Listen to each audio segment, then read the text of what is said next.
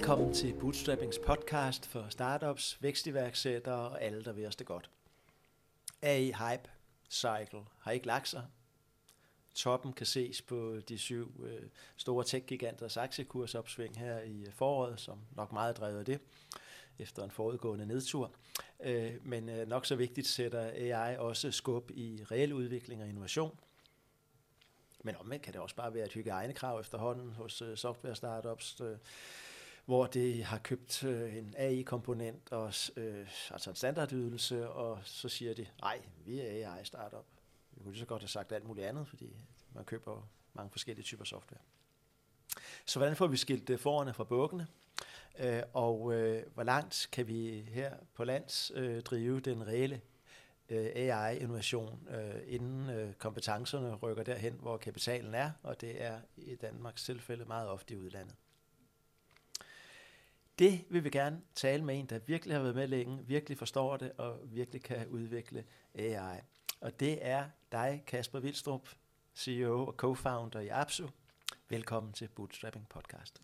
Tak skal du have. Tak fordi du har inviteret mig. Casper, du sagde, det har nok været på Tech BBQ et år, at jeg i hvert fald citerede det før, at 40% af AI-baserede startups i EU ikke lavede reel AI, snarere smykkede sig med lånte fjer. Er det ikke nærmest blevet værre? Jo, der er i hvert fald langt flere startup-virksomheder, som anvender AI i dag. Faktisk vil jeg sige, alle startup-virksomheder anvender AI i dag i et eller andet omfang, og en stor del af dem kalder sig stadigvæk AI-startups, og det er selvfølgelig stadigvæk i en vis forstand lånte fjer. Og det er en naturlig trend, fordi hvis man ikke begynder at bruge AI i det her marked her, så bliver man meget, meget hurtigt sat bag af vognen. Men om det betyder, at man bliver nødt til at blive ved med at kalde sig en AI-virksomhed, i stedet for at tage navn efter det, man faktisk laver, det kan vi jo sagtens diskutere. Ja, det er lidt som vi kaldte det online-virksomheder i .com-perioden, ikke? Det vil man ikke gøre i dag. Nej, det er nemlig rigtigt. Og AI er jo blevet et uundgåeligt værktøj i en hvilken som helst teknologisk virksomhed, og det betyder selvfølgelig, at vi også skal til at omdefinere, hvordan vores forståelse af begrebet er. Vi kalder os heller ikke alle sammen programmeringssprogsvirksomheder, bare fordi vi bruger programmeringssprog, når vi laver software.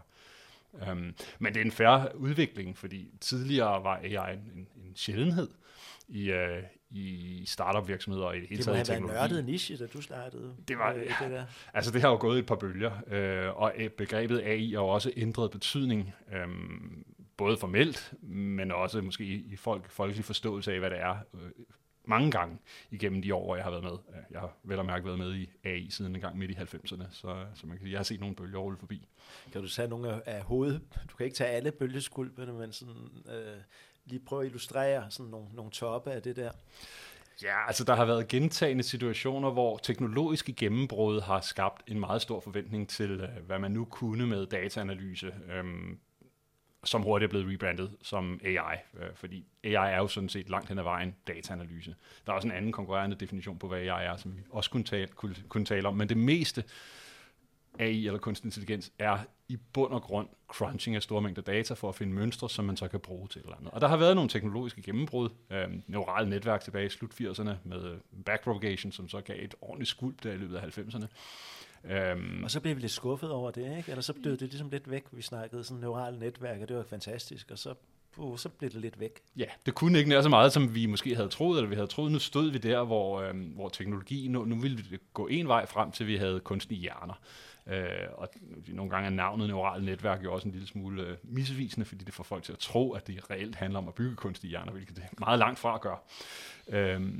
Men der var jo nogle tidlige use cases der tilbage i 90'erne, fra at genkende dårlig kød i en slagtehal og så videre, som rent faktisk var værdiskabende. Men jeg tror, at det man kunne se dengang, det var, at langt de fleste AI-projekter virkede ikke. Der var meget mere snak, end der var konkrete resultater. Og det gør jo selvfølgelig, at sådan en hype det dør så ud igen, når løfterne ikke bliver indfriet. Så kom der jo et nyt skuld, som ikke døde nær så meget ud, noget senere med Convolutional Network, hvor vi begyndte at se, at billedgenkendelse kom til at fungere, og det udløste en masse ny funktionalitet, som jeg vil sige, måske noget mere berettiget blev hypet, men som stadigvæk var relativt begrænset til, at nu kunne man lave sådan sjove ting som ansigtsgenkendelse og objektgenkendelse og forskellige former for fotomanipulation, som gjorde en forskel, men så heller ikke mere. Og nu står vi så her, hvor jeg er villig til at sige, at 2023 vil gå ned i historien som det år, hvor AI faktisk, og nu en meget snæver form for AI, der har fået sit store gennembrud nu, men hvor den snævre form for AI fik et kæmpe gennembrud, som ikke kommer til at gå i glemmebogen igen. Fordi denne gang ser vi jo altså resultaterne rulle ind, for område efter område kan rent faktisk virkelig revolutioneres eller effektiviseres ved at anvende den form for AI. Ja, for et af revolutionerne, men effektivisering kan du næsten på alle felter, ikke? Hvis nu sidder vi her i regnvejr i København, hvis nu skal have en drone op og fotografere Tagene, hvor det regner ind, så skulle vi selv se en masse billeder igennem, hvis vi skulle dække 1 million husstande i København, men så kan vi lade AI finde mønstergenkendelsen i det, og se, hvor er de henne, ikke? Og endda rulle det ud for en, sådan, hvor det er værst, og hvor regner det mest ind. Yep. Så har jeg bare tænkt et eksempel. Ja. Men det var måske meget godt sådan en regnværsdag, at kunne lave sådan noget. Og det er sådan en effektivisering, i stedet for en hel masse mennesker skal sidde og kigge ting igennem, så får vi resultaterne. Mm-hmm. Ja, men det er den type domæne, altså så tagkonstruktører, eller hvem der måtte have sådan en interesse, de kan lave sådan et, og tilsvarende på alle mulige andre domænefelter, kan man effektivisere nogle ting ved hjælp af den, hvad skal vi sige, håndterbare markedsvendte AI, som du bare kan købe og tilpasse. Ja, lige præcis. Der kan bygges værktøjer, lad os kalde det her værktøjsløsninger ovenpå eksisterende kommercielt tilgængelige AI, og det kan man gøre ret enkelt, og jeg vil sige, hvis man bygger værktøjer til noget som helst, om det så er droner til at finde utætheder i tage, eller business-to-business software, så skal man gøre det, fordi den teknologi er til rådighed. Ikke at gøre det ville være lige så dumt, som at sige, at man ikke vil bruge internettet. Og det er jo entydigt et fremskridt, siger du. Ja, det er det, og den her bølge af AI-hype skiller sig ud ved, at de her fremskridt er åbenlyse for enhver. Altså, det er ikke sådan, at vi rider på en hypebølge, som er fuelet af for høje forventninger til en teknologi, der ikke helt er klar. Det er klar, og det virker. Og derfor er bølgen den her gang væsentligt anderledes end de to af de foregående, som du omtalte. Yes. Nu er det faktisk ude at virke, og det bliver en helt naturlig del af alle mulige menneskers arbejdsdag, at de har støtteværktøjer, som fra huller i taget til alt muligt andet, til huller i patientbehandling eller noget andet, så kan de få det her støtteværktøj og få et bud hurtigt frem på, hvad der er op og ned. Nemlig.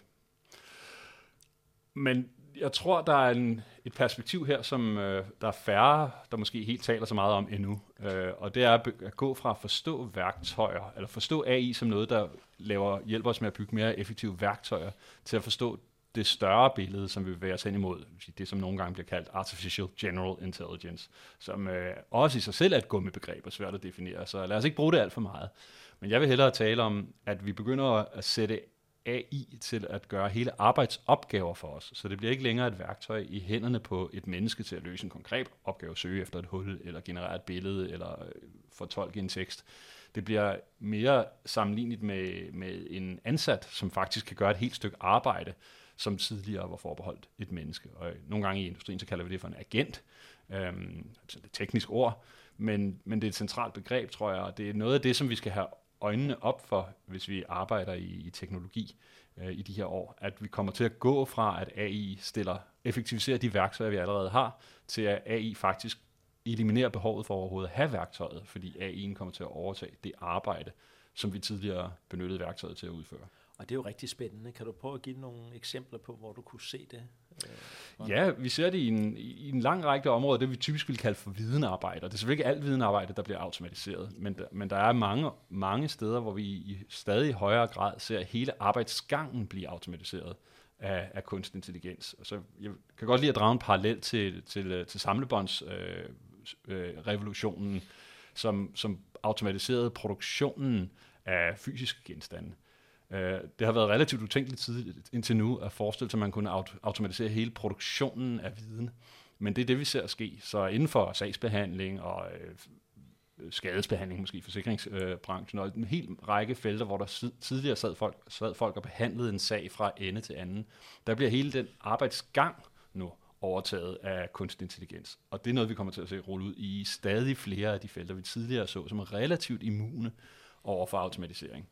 Så hvis der faldt en håndværker ned fra et af de regnglatte tage her i København i dag, så ville han både have psykiske og i hvert fald også fysiske men, hvis han kom helt op fra et tag, og det skulle han så rapportere ind til sin pensionskasse for eksempel, udover han nok skulle på hospitalet, og der kunne hele sagsbehandlingen af de forskellige komplekse ting mellem psyke og fysisk, og hvor han havde været indlagt, og data og alt muligt andet, sådan set behandles hele sagsgangen, frem til han fik udbetalt penge, eller fik indkaldt til lægebesøg, eller fysioterapeutbesøg, det er nok sikkert nødvendigt, hvis man falder ned.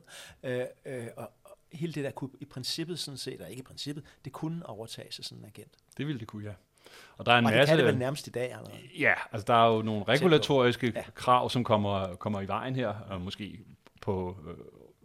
bør komme i vejen. Jeg siger ikke nødvendigvis, det er en dårlig ting, men det kan vi tale mere om, fordi der har jeg en masse holdninger. Men grundlæggende kan det bygges, og det, nogle områder ser vi det ske meget hurtigt, og andre områder, der er der nogle årsager til, at det går lidt langsommere, men over en bred kamp kommer vi til at se automatisering af hele arbejdsgange.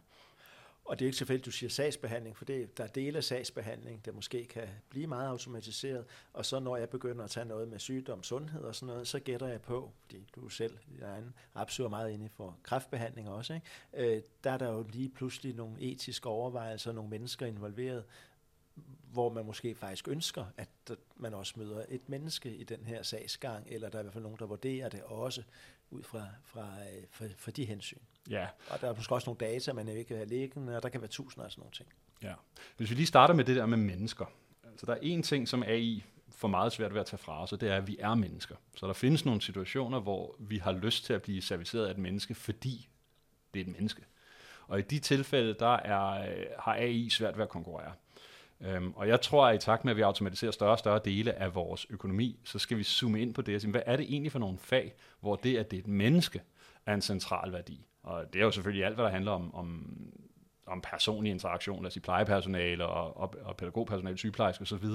Der er værdien jo faktisk i, det er et menneske. Og det skal vi nok fokusere på. Fordi i takt med, at vi får automatiseret store dele af det, vi forstår som vidensarbejde i dag, så skal folk jo have noget at rive i. Og jeg tror, at vi kommer til at se en stor bevægelse over i servicefagene. Og nogle gange taler jeg lidt om, at vi har et problem her med, at vi tilskriver for høj status til vidensarbejde over servicefag. Og det tror jeg faktisk, vi skal holde op med. Jeg tror faktisk, det er et vigtigt omskiftning i vores hoved. Vi er nødt til at forstå, at noget af det mest værdifulde, vi mennesker kan bidrage med, det er det, at vi er mennesker.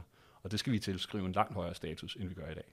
For vi kan give hinanden omsorg, vi kan hjælpe hinanden, vi kan sidde og snakke her, fordi den viden, vi genererer her, kunne AI sådan set også få essensen af frem. Mm. Men måske er det rart at få vores tone og betoninger og måde at sige det på og refleksioner med. Ja, jeg håber det der for lytterne og seerne, men i hvert fald for mig kan jeg sige, jeg gad ikke have den her samtale med en AI. Det spiller en rolle, at der sidder et menneske derovre. Og sådan er det, og sådan er det jo også, når vi sidder og hyggesnakker med vennerne om aftenen. Og sådan er det, tror jeg også, i hvert fald for mange mennesker, når de går på en restaurant, og i mange tilfælde opsøger service. Det er jo servicen, vi opsøger, det er det menneskelige. Jeg tror måske, der er en samfundstrend til, at vi også der har en tilbøjelighed til at vælge det nemme og pakke os lidt for meget ind, og hellere vil gå til automaten og bestille vores burger, end gå op til skranken og bestille vores burger. Det tror jeg, vi skal tænke over, om det er den vej, vi vil, for der er noget særligt ved den her menneskelige interaktion, som vi nu får råd til måske, fordi vi kan automatisere meget af det, som tidligere krævede vores allesammens opmærksomhed. Jeg kan huske, at jeg engang læste det var sådan en fransk undersøgelse, at ved skilsmisser, der ville folk hellere have sådan en AI-advokat, fordi man ville ikke have det for tæt på. Men det kan vi jo nok komme til at vende en dag og sige, det vil vi gerne have første skud på det, men vi vil sådan set også gerne snakke med et menneske om vores skilsmissesituation. Jeg tror, det ville være sundere i hvert fald, hvis vi mennesker opsøgte det menneskelige, når vi havde brug for det. Og der kan man sige, nogle gange er de her organer, vi møder i den form for situation, er i virkeligheden ikke designet til at eksponere det menneskelige. Det kan godt være, at en skilsmisseadvokat ville være mere at foretrække, hvis det var en menneskelig guidance, man mødte. Og jeg tror nogle gange, vi har idealiseret lidt at få det til at være så maskinelt og skematisk, som vi kunne. Og det er nok det modsatte, vi har brug for, tror jeg, når vi er i vanskeligheder. Det er et sjovt paradoks. Jeg vil gerne lige vende tilbage til der, hvor vi startede med, at nu har vi snakket om de her AI udbredelse, og vi har snakket om de her agenter. Men du sidder jo med dine kolleger i Abzu og faktisk helt nyudvikler ting og bruger avancerede koncepter fra kvantefysik og noget, der kan revolutionere kræftforskning og så videre. Prøv lige at sige noget om, hvordan I udvikler i det her felt, og måske også lidt om, hvordan det adskiller sig fra det andet, vi har snakket om. Ja. Det, der er vigtigt for mig, og som jeg har brugt en stor del af min professionelle karriere på, det er at arbejde med den form for dataanalyse og kunstig intelligens, der leverer forklaringer. Så helt grundlæggende kan man sige, at AI kan deles op i AI, der kan generere svar, og AI, der kan levere forklaringer. Og hvis de fleste mennesker tænker på ChatGPT, stiller den et spørgsmål, så kommer der et svar ud. Men hvad er forklaringen på, at AI når frem til det svar? Der er faktisk ikke nogen forklaring. Rent faktisk er ChatGPT en gættemaskine. Den er god til at gætte, og man kan bygge alle mulige mekanismer ind, som gør den endnu bedre til at gætte, men grundlæggende er det en gættemaskine. Ja, fordi den tager bare alle eksisterende dokumenter, og så tager summen af dem, og så gætter på, hvad kunne der være brug for her, ikke? Ja, populært sagt, hvad ville det være det mest sandsynlige, at nogen ville svare her, givet alt det, den har læst. Det er en lidt simplificeret model. Men grundlæggende er det et mønster, som vi også kender fra os selv. Nogen stiller os et spørgsmål, vi slynger svaret ud, og hvis nogen så efterfølgende spørger, hvorfor siger du egentlig det, så kan vi i hvert fald, hvis vi har lyst til at motivere vores hjerne, kan vi godt sætte os ned og tænke rationelt over, hvordan er det egentlig, vi når frem til den her påstand. Og så vil vi ofte opdage, at det faktisk ikke er rigtigt. Det gør vi ofte ikke i vores liv, vi kører på automatpilot. Og på samme måde er en AI i dag i langt hen ad vejen en automatpilot. Og Abzu blev stiftet, fordi jeg virkelig ønskede at udvikle AI, som ikke havde nogen automatpilot, som altid afsøgte det rationelle, logiske, statistiske, matematiske udfaldsrum for at komme frem til den mest sandsynlige måde at løse problemet på.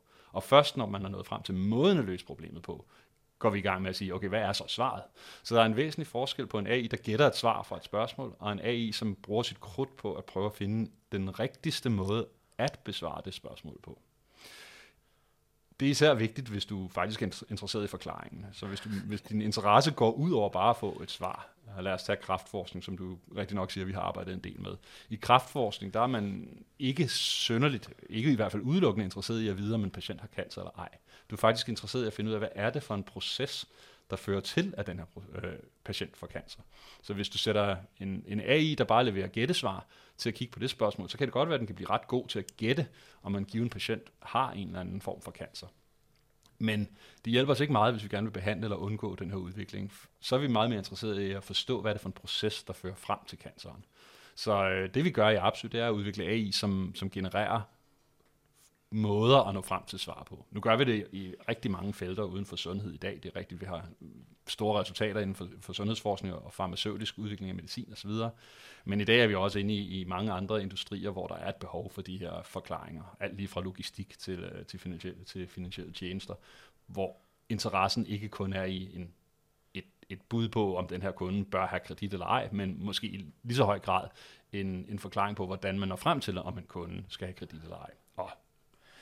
Og det er vel også for, at man kan replikere de processer og blive klare på dem. Ja, det giver en række fordele, at du har de her underliggende logiske forklaringer på, hvordan maskinen når frem til sit svar. Så der er noget med godkendelser og menneskelig oversight.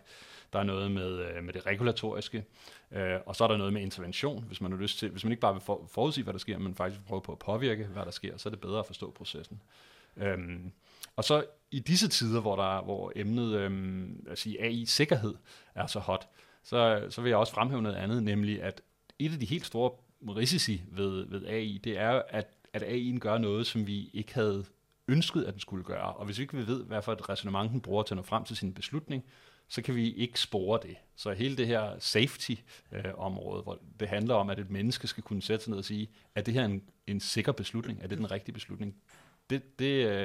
Det arbejde kan jo ikke gøres, hvis beslutningen ikke er truffet på et transparent grundlag. Nej, derved når vi jo et meget højere niveau af AI, fordi vi ved jo dybest set ikke, hvordan den, som du sagde før, når frem til de ting. For eksempel ChatGPT, skriv en artikel om det her, og så får jeg et eller andet, og så kan jeg kigge lidt på det og sige, men hvad er mellemregningerne, og hvorfor er det rigtigt eller ej, og sådan, er det rigtigt eller ej, og hvorfor og hvordan. Yes. Det er svært at få frem, ikke? Yes. Det vil være et væsentligt højere niveau, som giver den der dokumenterbarhed, det gør det forudsigeligt, det kan replikeres, det kan... Det er simpelthen et andet niveau af det. Ja. Og det er vel det, vi ideelt set mere skal frem mod. Det tror jeg.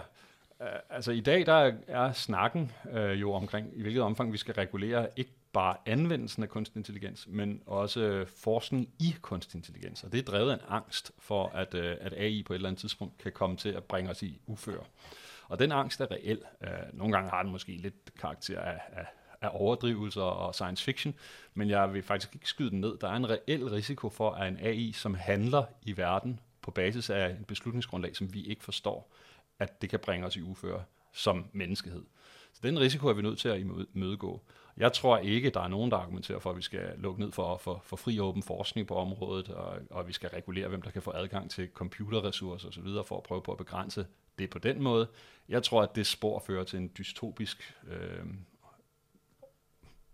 George Orwell-agtig fremtid, som jeg absolut ikke ønsker, som måske er lige så slemt som en AI-dystopi.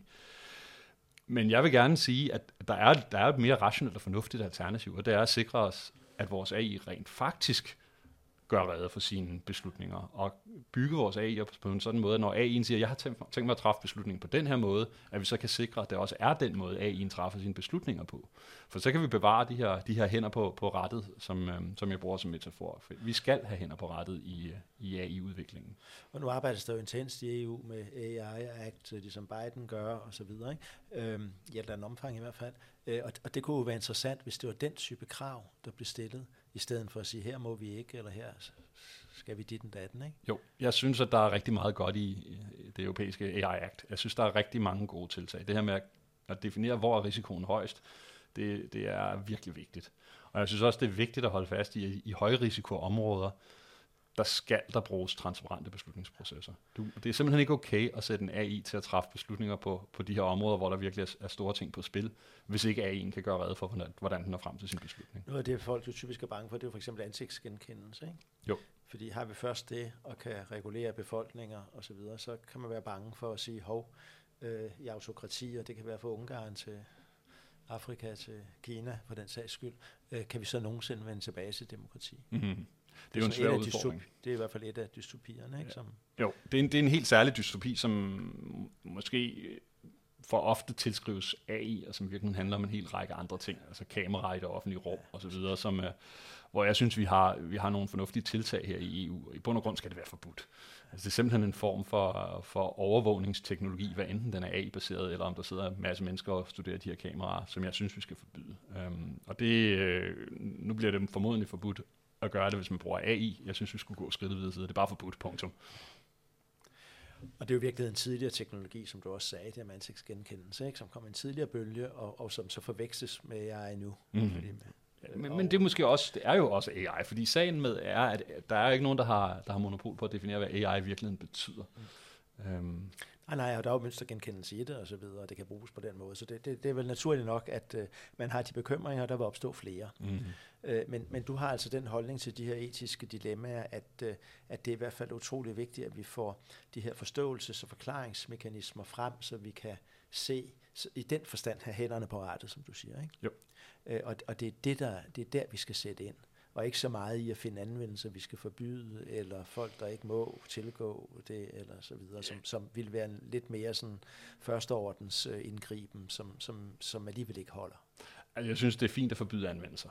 Det er jo den måde, vi traditionelt har styret vores samfund på. Der er visse former for anvendelser, vi bare ikke vil have, punktum, og så forbyder vi dem. Og det synes jeg, vi skal blive ved med. Der, hvor jeg bliver bekymret for AI, regulering er, når vi bevæger os over i at regulere spekulativt eller forebyggende. Så vi vil simpelthen forhindre, at en bestemt form for teknologi eller egenskab ved teknologi overhovedet nogensinde kan blive udviklet.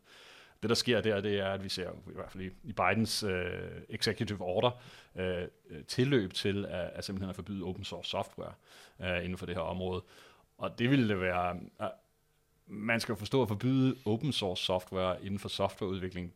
Det svarer til at forbyde en filosof i at offentliggøre hans filosofiske artikler, eller en matematiker i at offentliggøre sine matematiske teser.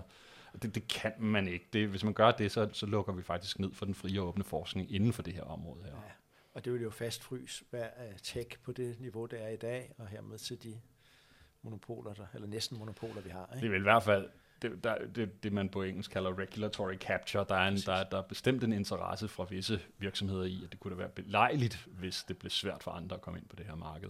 Jeg tror altså faktisk ikke, at, og jeg har det generelt ikke en tilbøjelighed til at tilskrive folk dårlige motiver. Jeg tror, at de folk, som råber vagt i gevær, også dem fra de ledende folk i industrien, de råber vagt i gevær ud fra en reelt dybtfølt bekymring. Men jeg synes, at løsningen her, den må ikke være at lukke ned og sikre sig, at det kun er en lille gruppe mennesker, der har adgang til fremtidens AI.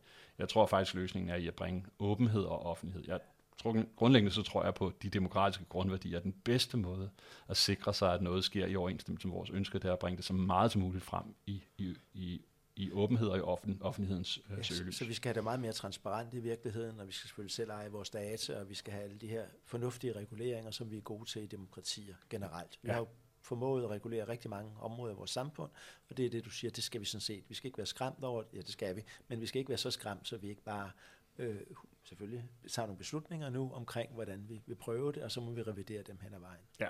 Koldt vand i blodet. Ja. Hvis der sker nogle rigtig dumme ting, eller opstår nogle dumme dynamikker, så kan det håndteres ved at forbyde det. Ja. Det er, jeg gentager lidt her, det værste vi kan gøre, det er at prøve på at regulere for spekulativt, ud fra nogle hypoteser om, hvad der måske engang kunne ske i fremtiden. Jeg sad i går og skrev om, og synes det var sjovt at se på franske Mistral, som er stiftet i juni, tror jeg, og har fået 2,2 milliarder i kapital. Og det var fordi, at founderne, som jo kun har sådan en minimal viable product, MVP indtil nu, de har prøvet det her før, og derfor var det interessant at investere i. Og derfor synes jeg, det er lidt sjovt med dig at sige, at du har virkelig prøvet det her i mange år osv. Mærker du den her interesse også fra, skal vi sige, kapitalsiden, investorsiden på AI, og som vel også er i stand til trods alt at skelne mellem, at man bare har indkøbt et eller andet, og så man faktisk originalt udvikler det her. Jeg tænkte, der må være stor interesse for dig og for Abzu i de her år, og hvordan mærker du det? Ja, det er der. Altså, det er jo spændende tider for os, der beskæftiger sig med den grundlæggende AI-udvikling, og ikke med at anvende AI. Jeg vil ikke sige kun at anvende AI, fordi alle skal anvende AI, og det skal man gøre, og det er ikke en kun-ting. Men os, der rent faktisk beskæftiger sig med kerneudviklingen af AI og fremtidens teknologier inden for det her område her, oplever jo en ret unik interesse. Det er svært at komme udenom, og det er selvfølgelig sjovt. Det gør det sjovt at være i feltet lige nu, at der er så meget opmærksomhed. Både, som du siger, fra folk med penge, og fra forskere, og så selvfølgelig også fra lovgivere og magthavers side. Så vi er i orkanens øje, os der beskæftiger os med den her slags ting, på godt og på ondt. Ja, vi må have sejlet i en robåd og være lidt sære et eller andet sted derude på søen, ikke? Og nu pludselig alt projektørlyset, altså virkelig massivt på jer. Ja, det må man sige. Ja. Det er en meget ny situation, og det er både sjovt og frustrerende nogle gange. Også især, måske, det bliver frustrerende, når man hvorfor møder... Ja, nogle gange så møder man en meget selvsikker, misforstået forståelse af, hvad det egentlig er, det handler om. Og nogle gange er industrien jo med til at skabe den her misforståelse. Der er jo en tilbøjelighed til, at det, jeg kalder påfugleeffekten. Altså, jo mere spektakulært det, man kan sige, er, jo mere opmærksomhed får man. Og det er både, hvis man spektakulært kan påstå nye egenskaber, hvad er i, eller hvis man kan påstå nye skræmmende scenarier for, hvad der kommer til at ske. Så det går begge veje. Og det bygger så i offentligheden en forståelse af, at tingene er anderledes, end de måske i virkeligheden er. Og så bliver man mødt med sådan en interesse fra en person, som i virkeligheden helst vil have en til at bekræfte en masse overdrevne fremstillinger af, hvad AI er, eller hvad det kan komme til at betyde. Og hvis man så siger, ro på, så er man nogle gange bare irriterende, eller bliver mødt med sådan en dødelig. Ja, fordi det er en kedelig midterposition, ikke? Fordi på den ene side har du sådan, for eksempel senest Andreas Holswitz, Mark Andresens manifest, tech-manifest, som bare siger, det bliver helt fantastisk, og nu kan der mere af det, og alle forhindringer væk. Totalt fri adgang for alt og alle til det her, ikke? Og på den anden side har du alle dystopikerne og super og alle de andre, som siger, verden går under, hvis det her fortsætter, ikke? Og så kommer du sådan, spis nu brød til, og vi skal fornuftigt gå frem med det her og regulere. Altså, det er ikke så spektakulært på sociale medier, får man ikke lige så mange likes for det her. Nej, det gør man ikke. Hvis man siger Andresens position, eller Elissia Jutkowskis position, som eksempel på den ekstreme doomerism, for nu at bruge det nedladende ord, så får man jo selvfølgelig flere likes. Ja. Jeg tror, det jeg tænker omkring det her, så sociale medier er, hvad de er. Altså vores demokratiske samfund bygger på et princip, som hedder wisdom of the crowd. Og Aristoteles formulerede det rigtig fint i sin tid, at vi har en eller anden fordeling af holdninger, og de går fra de helt ekstreme i den ene retning til helt ekstreme i den anden retning. Og det, der er så fantastisk ved wisdom of the crowd, og som er fundamentet for demokrati, det er, at hvis man tager gennemsnittet af alt det, derinde i midten, så får man faktisk et relativt godt svar. Ikke altid det rigtige svar, men det er heller ikke et vanvittigt forkert svar. Og hele ideen i demokrati er jo, at vi lader masserne tale, fordi så får vi en gennemsnitlig beslutning, som ofte er god. Det samme sker jo her, at inden for AI er der jo en meget stor spredning af folk, som går fra at have de her dystopiske near future fremskrivninger, og så til giv los. Og så ligger alle også kedelige, vi ligger jo inde i midten, og hvis man tager gennemsnittet af vores allesammen synspunkter, så får man sådan en eller anden positivt, påpasselig, optimistisk, men lad os nu lige holde øje-agtig holdning. Og den er der ikke ret mange, der gider at høre på. Og det er jo så sjovt, Casper, fordi i dot-com-perioden der i 90'erne, der synes vi, at de nye netværksplatforme, de kunne netop sikre wisdom of the crowd, som vi troede på, fordi nu kunne alle komme til ord, ikke? Mm-hmm. Og det kunne de så også på Facebook og alt muligt andet, som der kom senere. Men det blev bare endt med en polarisering i stedet for. Ja. Og i hvert fald på nogle sociale medier. Nej, men nok på dem alle sammen, der er selvfølgelig. Men mårlæs, ikke? Yes. Så vi fik ikke den der oplyst, rationelle debat, som vi havde håbet på, hvor vi kunne høre alle udenom sådan autoriteterne, ikke? Mm. Men lad os prøve at få genskabt noget af det der, fordi det er jo ret indlysende, at det er den type klogskab og fornuft, og stille og roligt fremadskridende, vi har brug for. Vi har brug for at tage hypen ud af det her, og få en fornuftig og rationel måde både at håndtere det på med de her forklaringsting, som du arbejder med, og få det ned på jorden og se på både, hvad vi praktisk kan anvende det til, og hvad vi kan bruge på højere niveauer af AI. Mm. Så lad os håbe, det her er et led i at få den her fornuftig, rationel debat omkring kunstig intelligens i dets forskellige former, og også få bredt det ud, så vi kan se på de her forskellige former. Så Casper, tusind tak for dit bidrag til det, både i hverdagen og her i Bootstrapping Podcast. Selv tak. Og rigtig held og lykke med den fortsatte udvikling af det, og med Abzu. Tak skal du have.